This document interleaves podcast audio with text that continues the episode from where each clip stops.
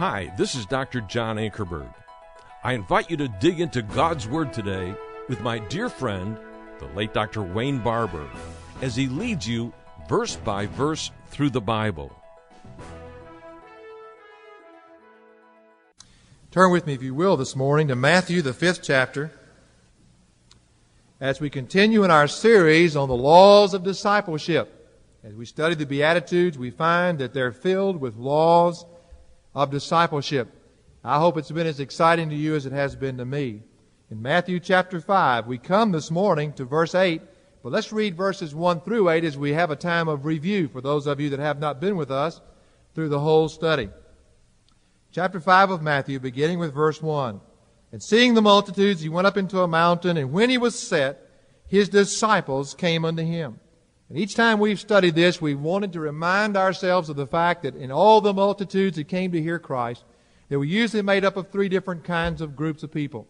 First of all, there were the curiosity seekers who loved to come and see what was going on, had no intention of listening in the sense of being transformed by what they heard. There was another group that were there that had heard and had learned, but in a sense of committal had never come to that place. For as soon as Christ would have turned his back, they would have been a part of his crucifixion.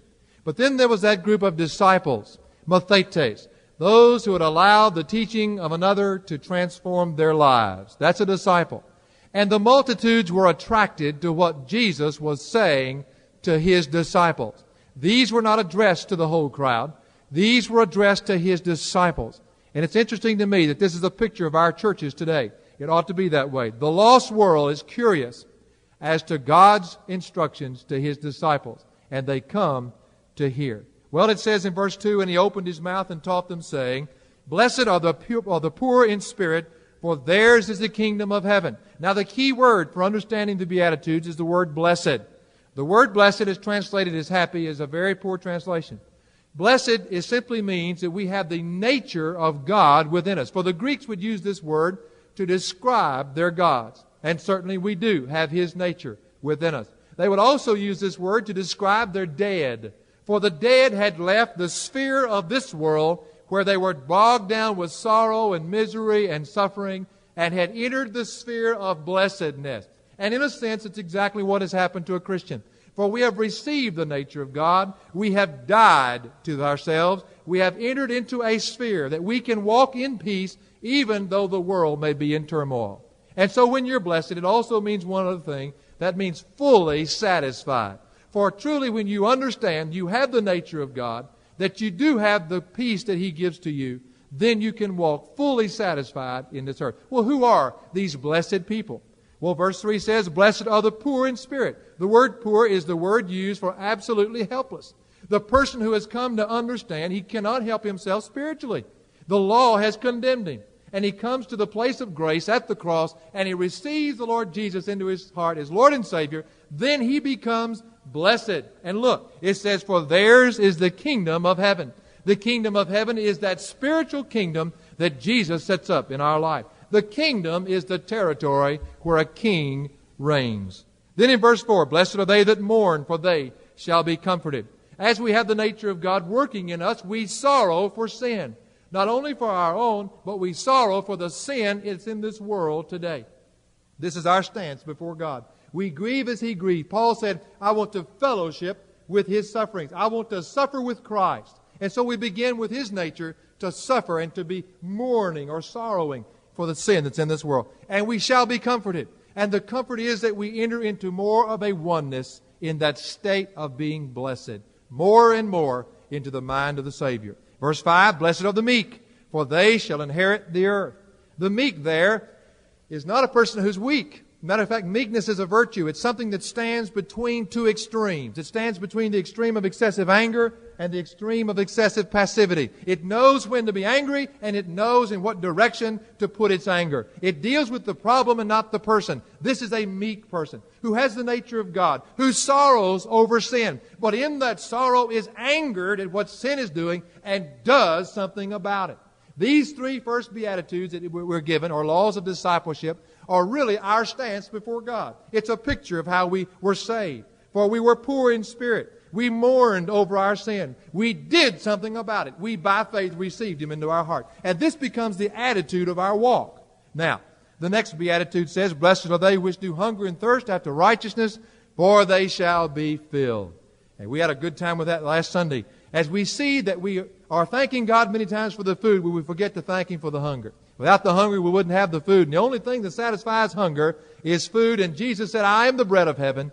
And as we hunger and thirst after Him and His righteousness, Jeremiah tells us that He is our righteousness. As we hunger after Him, we shall be filled, we shall be satisfied. And once we have used that which He has given, we hunger again. And that's the hunger of the Christian as he goes deeper into the righteousness of Christ. Verse 7 Blessed are the merciful, for they shall obtain mercy. And we talked about that. The merciful, for they shall obtain mercy. Wish we had time to go back into that. I can't preach that again this morning. And then verse 8 Blessed are the pure in heart, we're going to look at today, for they shall see God. Blessed are the pure in heart. Law number six of laws of discipleship.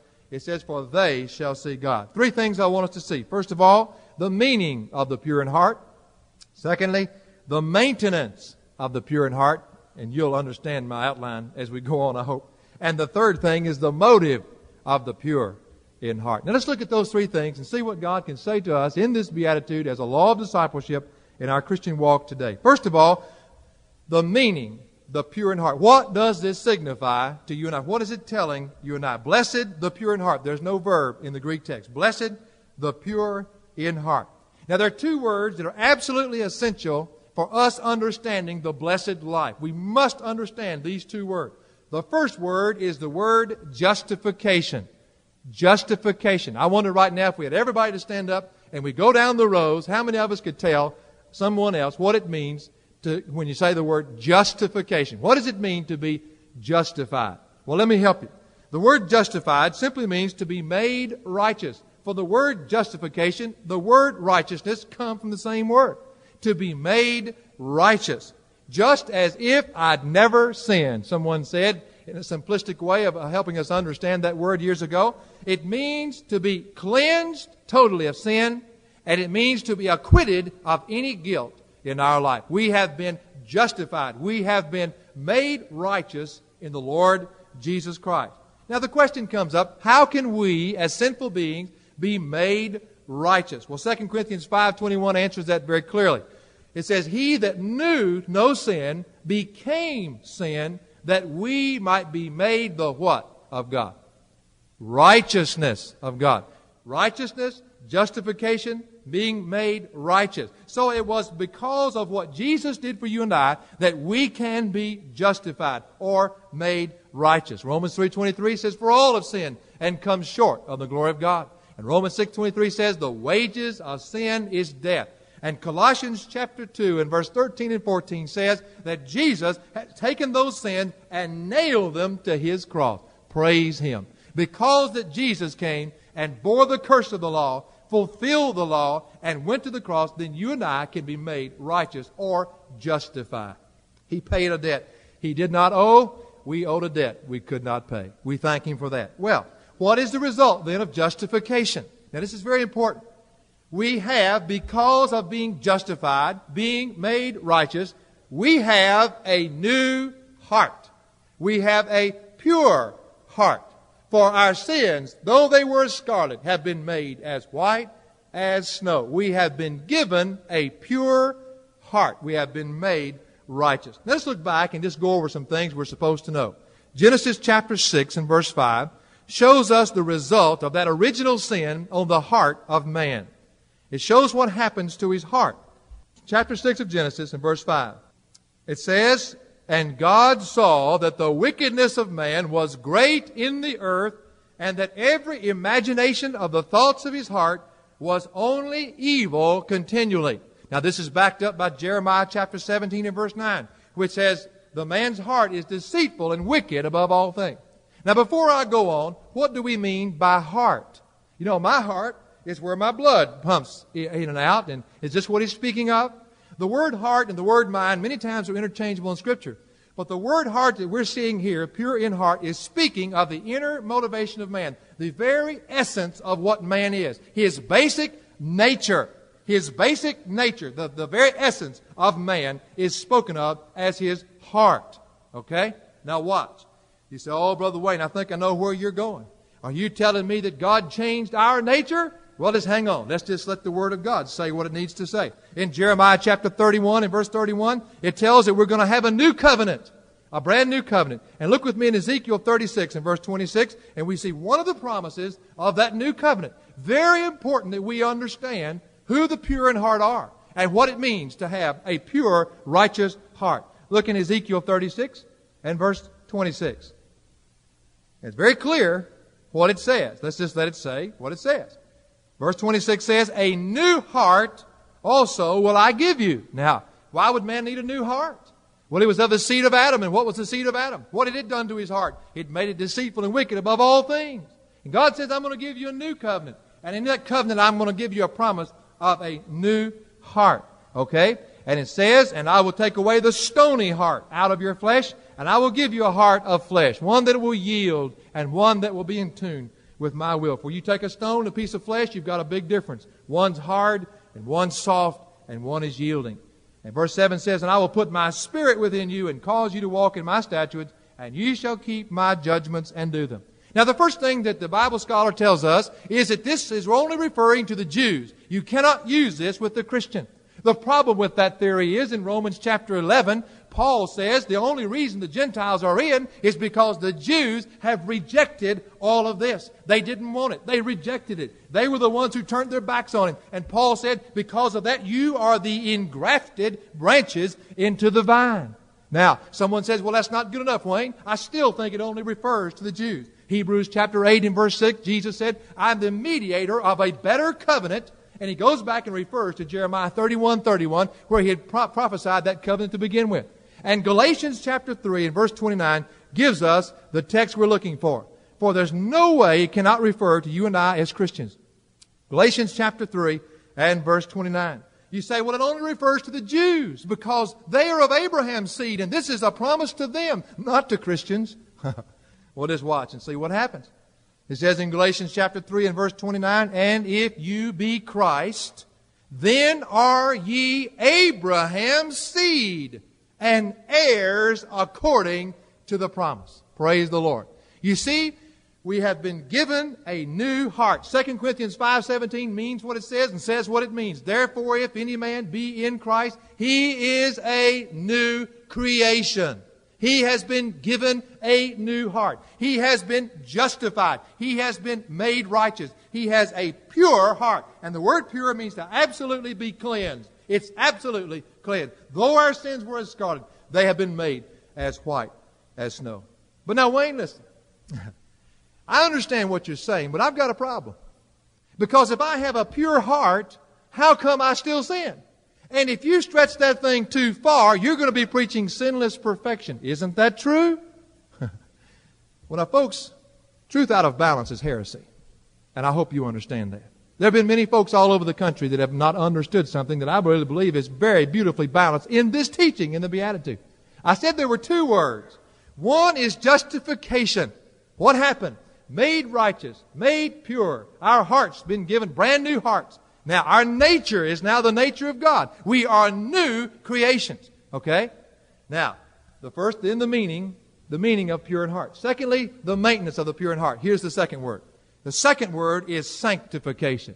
And very few people have understood that word. What do you think it means this morning? Be sanctified. You know, we've taken these words and put them up on a shelf so high that man not even willing to talk about them. Oh, we say them. Oh, God, thank you for sanctifying us. What do we mean by that? Do you know what you mean when you pray that?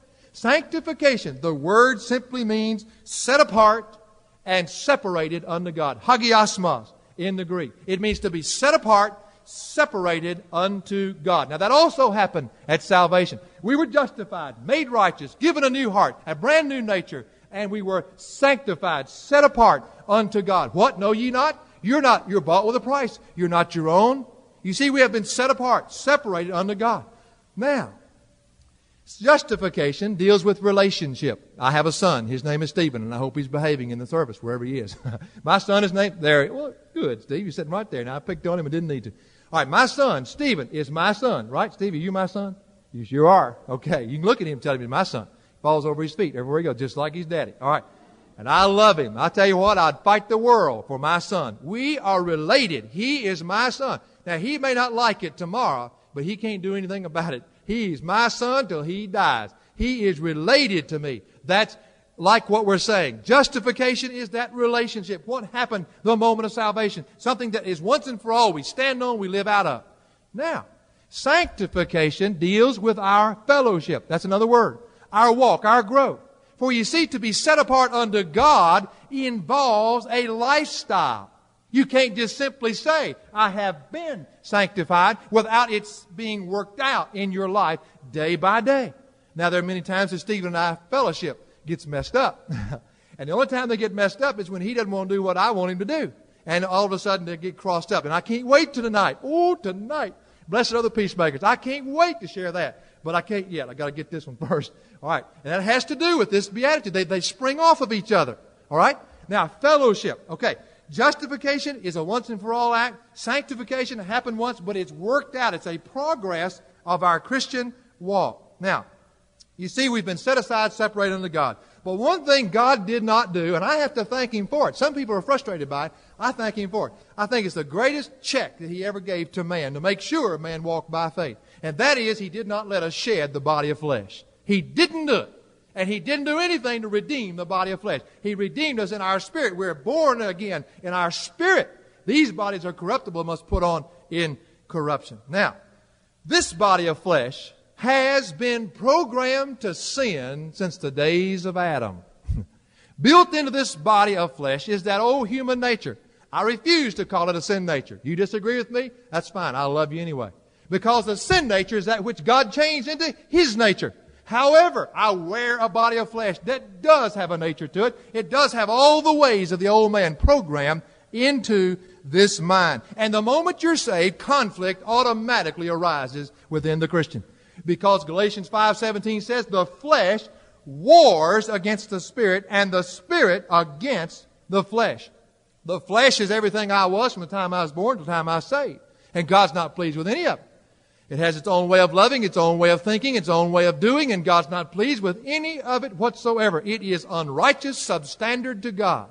But God has made me uh, with a new heart. I live in this body of flesh, and there's conflict, and the conflict centers between these two ears right here in the mind. For all that was of Adam is programmed right here. Now, sanctification is simply a process of lining up your actions with your nature, which involves choice lining up your actions with your nature. What is your nature? It's a nature of God. I rebel against people who say I've got a dual nature. No, I don't. I have His nature. However, I have a body of flesh programmed into it with the old nature that has been put to death, buried. Now, listen. That nature continues to bother me and give me problems. And I've got to make conscious choices to line up my actions with that nature. Now look with me in 2 Timothy and I think it kind of gives us an example of what I'm talking about. Second Timothy, Paul tells them to live a certain way and to do some things that helps us understand what we're saying. 2 Timothy chapter 2, verses 19 through 22. It says, Nevertheless, I'm breaking into a context, and that's always dangerous, but I believe the point comes out. Nevertheless, the foundation of God standeth sure, having this seal, the Lord knoweth them that are his. And let everyone that nameth the name of Christ depart from iniquity. Okay? But in a great house there are not only vessels of gold and of silver, but also of wood and of earth, and some to honor and some to dishonor. If a man therefore purge himself from these, he shall be a vessel unto honor, sanctified and meet for the master's use, and prepared unto every good work. Flee also youthful lust, but follow righteousness, faith, charity, peace with them that call on the Lord out of a pure heart. You see, Amos chapter 3 and verse 3 says, How can two walk together except they be agreed?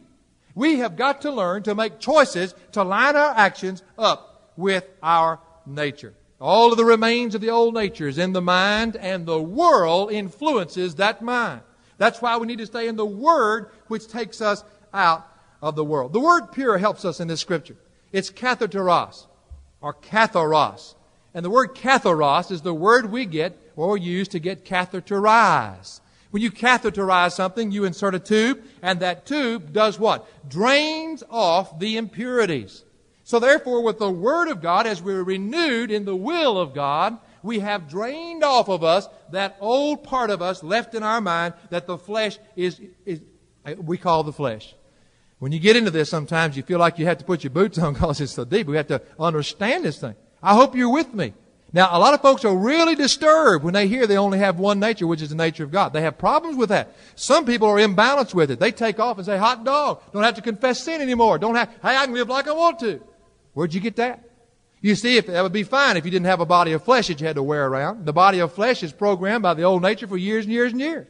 And it continues to hammer against the things God wants you to do. That's why we have to be renewed by the Word. And when you're renewed, you're deprogramming that which had been programmed in, and it brings forth on the outside a transformation. And so sanctification, even though it was established as salvation, is something that has to be a process of working out. That which is on the inside, getting out on the outside, and people seeing the Jesus that is living in us, they see it on the outside. Well, lining up our actions with our nature. The lifelong experience, and nobody's going to attain it on this earth. I'll just tell you that. Paul said, I, I cannot say as I have attained it, but I, I do put behind me the things that were there, and I press on towards the mark of the high calling of the Lord Jesus. How do we do that? Well, when we sin. What is sin? Sin is simply choosing against the will of God, which comes out of that old proclivity in our mind of the old man. And when we choose against it, that's unrighteous. We begin to work out of the flesh and its energy. And what happens is that's qualified as sin or unrighteous. And God says in 1 John 1 9, if you confess your sin, He's faithful and just to cleanse you of how much unrighteousness? All unrighteousness. Isn't that good? he just cleanses it away. The bath has already been there. Peter said one day, Oh Lord, give me a bath. God said, You've already had your bath. You just simply need to have your feet washed. And so we're cleansed by that which we've already been bathed with. Well, that might have lost you in that one. but what we're saying here is the fact that a man can see himself on both sides of the coin in this verse. Now, tomorrow, don't miss part two of this great teaching on verse by verse Bible study with Dr. Wayne Barber. For additional resources, log on to jashow.org. That's jashow.org.